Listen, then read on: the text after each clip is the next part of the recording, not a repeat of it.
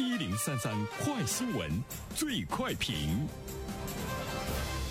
焦点事件快速点评：近日，广州市人社局发布通知，从今年的十二月二十四号起，放宽双一流高校大学本科学历人才的入户社保年限的要求，从现行的六个月社保放宽到一个月。有关此事的评论，马上有请本台评论员袁生。你好，东方，在今年即将结束的十二月份，哈。我们又看到了来自于呃广州啊，还有苏州啊等等啊这些长江三角洲，还有呢珠江三角洲的这些城市的呃吸引人才的政策。由此呢，我们可以感觉到，在二零二一年人才大战呢会更加的激烈啊。广州的这样的一个政策，其实让我们看到了广州这座一线城市已经全面接纳全日制本科学历的大学生了啊。刚才呢，我们听到的呢是关于双一流的。大学本科学历人才的入户，六个月的社保放宽到了一个月。那么，对于非双一流的全日制本科学历的大学生来说呢？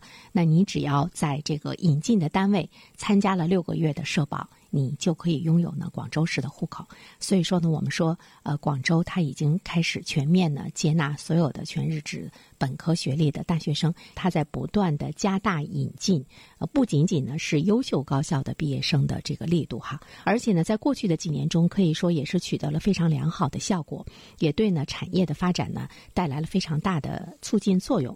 那么在“十三五”时期的时候，我们看到国内人才的争夺战呢是此起彼伏，人。才的战略地位呢是越来越凸显。进入到“十四五”时期的话，人才的竞争的激烈程度呢可想而知。当然，在这个过程中，其实我们可以看到呢，有一些竞争的这种优势和竞争的态势已成定局。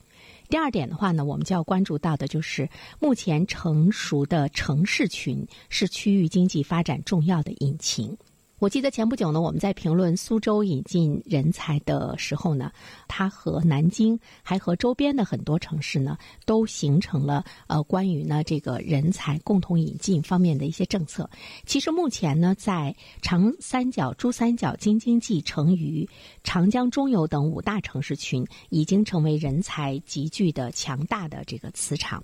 看到了我们国家十九个国家级城市群以百分之二十五的。土地集聚了百分之七十五的人口，创造了占百分之八十八的 GDP。当我们以前更多的呢去关注，就是我们的财富呃集中在少数人的这个手中的这样的一种状态之中，其实人才对于城市的这样一个聚集，它跟财富的这个分布呈现了同等的态势。人才就是呢财富，所以我们现在看到了呃这些城市群实现了人才的一体化，那么。同时呢，他们丰厚的这种产业基础，再加上呢人才的生态圈，也提高了这些城市的更大的一种呢竞争力。第三方面呢，我们想说的是，人才的竞争就是呢环境的竞争。